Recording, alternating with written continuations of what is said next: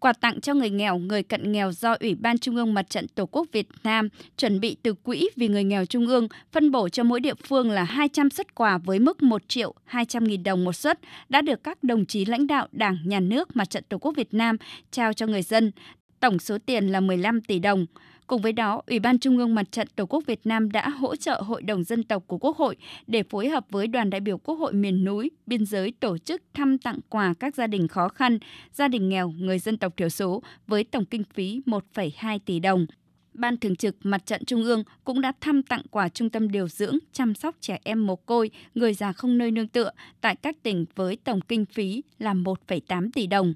Cùng với đó, quà tặng cho hộ nghèo, hộ cận nghèo, hộ có hoàn cảnh khó khăn, hộ có người nhiễm chất độc da cam, hộ bị ảnh hưởng bởi thiên tai trong năm 2022, hộ bị ảnh hưởng bởi dịch COVID-19 do Trung ương Hội Chữ Thập Đỏ Việt Nam tặng 9 địa phương, mỗi địa phương 100 suất quà tặng công nhân người lao động có hoàn cảnh khó khăn do Tổng Liên đoàn Lao động Việt Nam tặng 63 tỉnh thành với mức chi 1 triệu 300 nghìn một suất. Bà Trương Thị Ngọc Ánh, Phó Chủ tịch Ủy ban Trung ương Mặt trận Tổ quốc Việt Nam cho biết.